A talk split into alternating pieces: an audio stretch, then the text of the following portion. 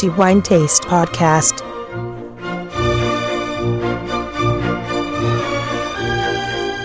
Benvenuti al nuovo episodio del podcast di The Wine Taste. Antonello Biancalana a tenervi compagnia nei prossimi dieci minuti o più o meno.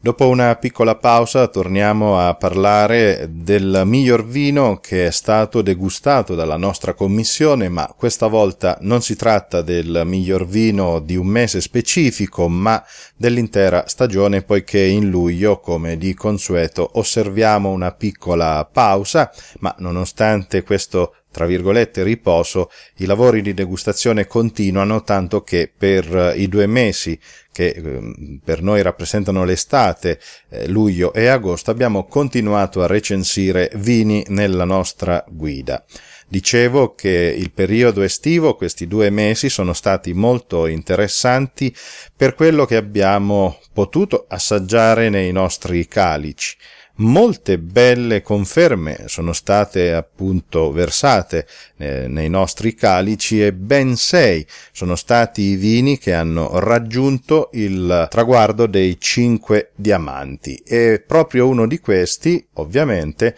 sarà eh, riconosciuto come il miglior vino per l'estate 2014. In verità i vini che abbiamo assaggiato in questo periodo sono piuttosto robusti, lo riconosciamo, probabilmente non è eh, esattamente il tipo di vino che ci si aspetterebbe di bere o di eh, gustare durante l'estate, ma come sapete i lavori della nostra commissione procedono in accordo alla data di ricevimento dei campioni e eh, quest'estate è accaduto appunto di avere una quantità piuttosto importante di vini rossi, di ottimi vini rossi. Bene, cominciamo quindi a parlare dei sei vini, come dicevo, che hanno raggiunto di nuovo i cinque diamanti eh, e si tratta del Brunello di Montalcino Montosoli 2009 di Altesino, il Sagrantino di Montefalco il Domenico 2007 di Adanti,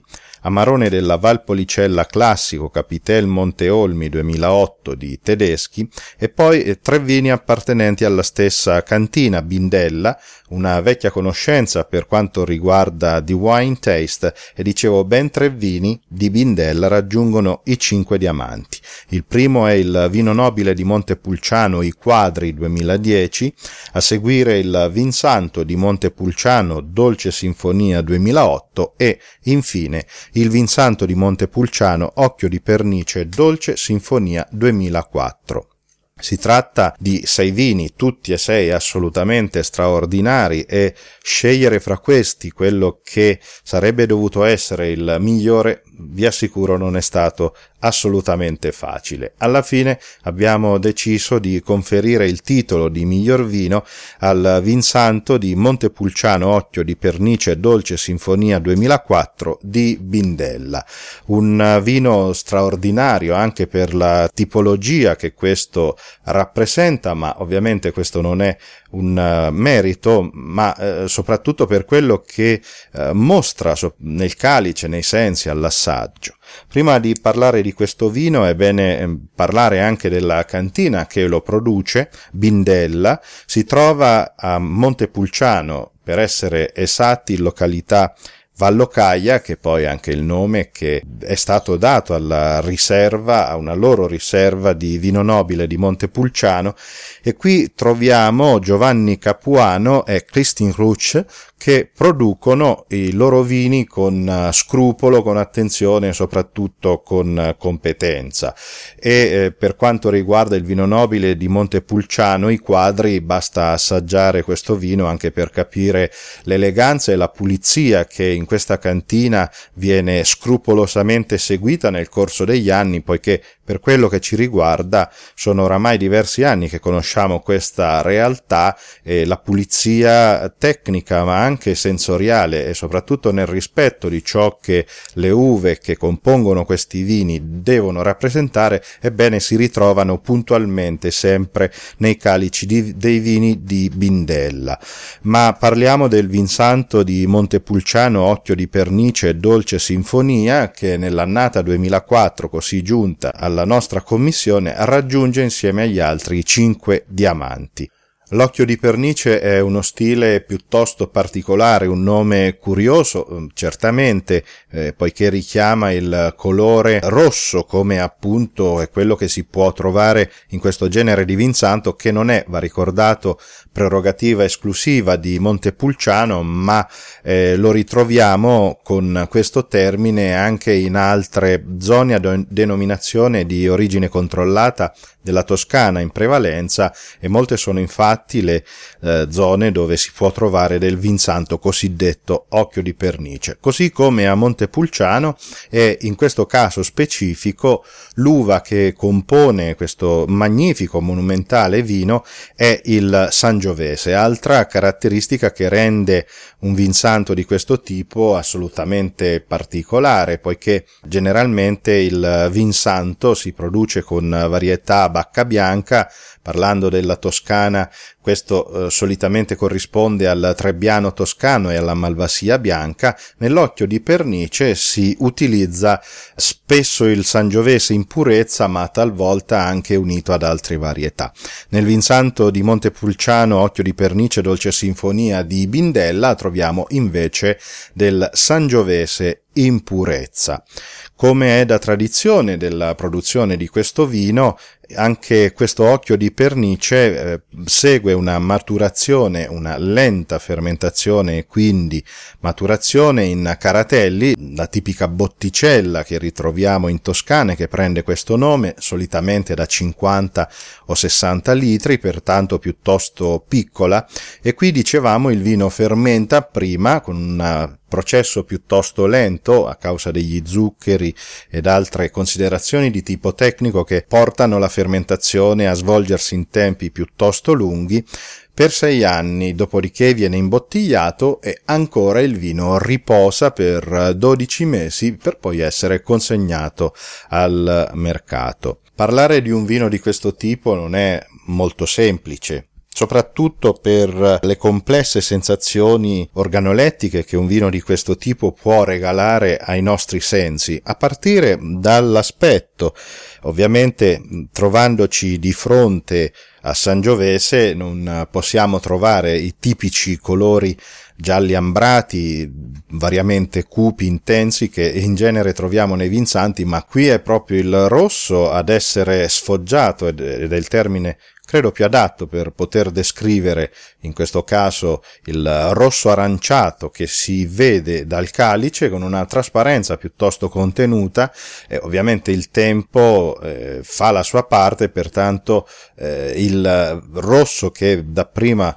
può essere mm, rosso rubino, tende a diventare aranciato, ma è ancora un, un, colore che è assolutamente ben sostenuto, solido e senza incertezze. Passiamo al naso ed è qui che in verità troviamo la maggior difficoltà nel descrivere un vino immenso come può essere questo, eh, poiché la sequenza di profumi è piuttosto lunga, complessa, ma per l'ennesima volta non posso che ricordare della mia passione per questo genere di vini. Capisco che non a tutti può eh, piacere un vino dolce ed è un dato di fatto, ma vini di questo genere regalano un esercizio sensoriale di straordinaria bellezza, di straordinario valore didattico per qualsiasi degustatore. Troviamo al naso uva passa, ovviamente, ma subito si affacciano profumi di frutta scura, secca, la prugna in particolare, e poi dietro ancora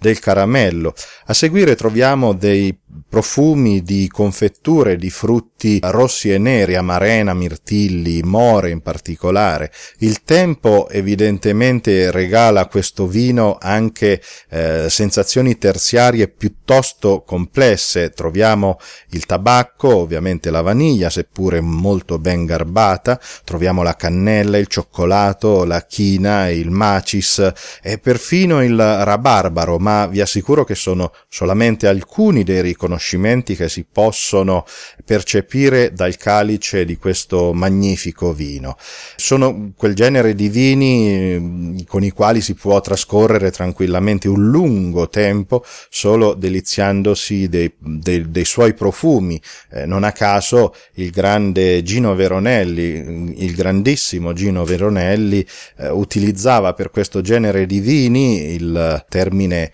vino da meditazione. Ecco, credo che questo sia assolutamente adeguato anche e soprattutto in questo caso proprio a descrivere la grandezza sensoriale che questo genere di vini può regalare.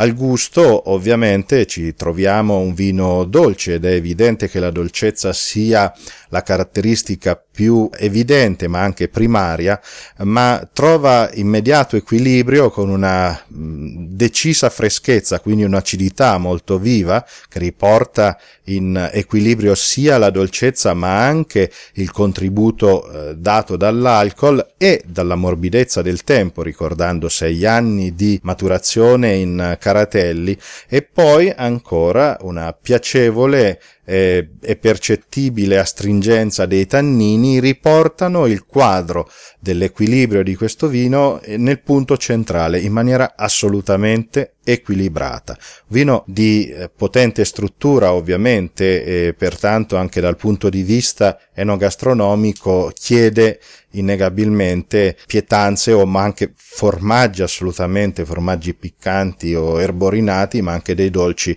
piuttosto eh, robusti, strutturati come potrebbero essere per esempio eh, delle crostate di cioccolato anche o anche dolci proprio glassati con il cioccolato. Nemmeno a dirlo, il finale di questo vino è molto persistente, veramente molto lungo, è pressoché infinito, ma eh, non lascia in bocca una sensazione dolciastra come spesso accade in certi vini dolci, ma qui è proprio torna l'equilibrio della freschezza che, per così dire, rinfresca proprio l'intero assaggio alla fine della degustazione. Un grandissimo vino, un monumento veramente dopo dieci anni mostra ancora una vita piuttosto lunga davanti a sé ed è sicuramente un grandissimo vino dolce. I nostri complimenti ancora a Bindella e ovviamente anche a Giovanni Capuano e Christine Ruch che eh, lavorano in vigna e in cantina per produrre non solo vino nobile di Montepulciano, ma anche altri vini che sono stati recensiti nel corso dell'estate nella nostra guida e questi due bellissimi Vinsanto, perché anche il Vinsanto Dolce Sinfonia non è senz'altro da meno, ma innegabilmente l'occhio di pernice ci ha impressionato maggiormente per l'equilibrio complessivo e l'esecuzione assolutamente impeccabile. Io concludo qui questa puntata del nostro podcast dando l'appuntamento al prossimo episodio e eh, augurando a tutti buon vino in moderazione, ma che sia sempre e comunque di qualità.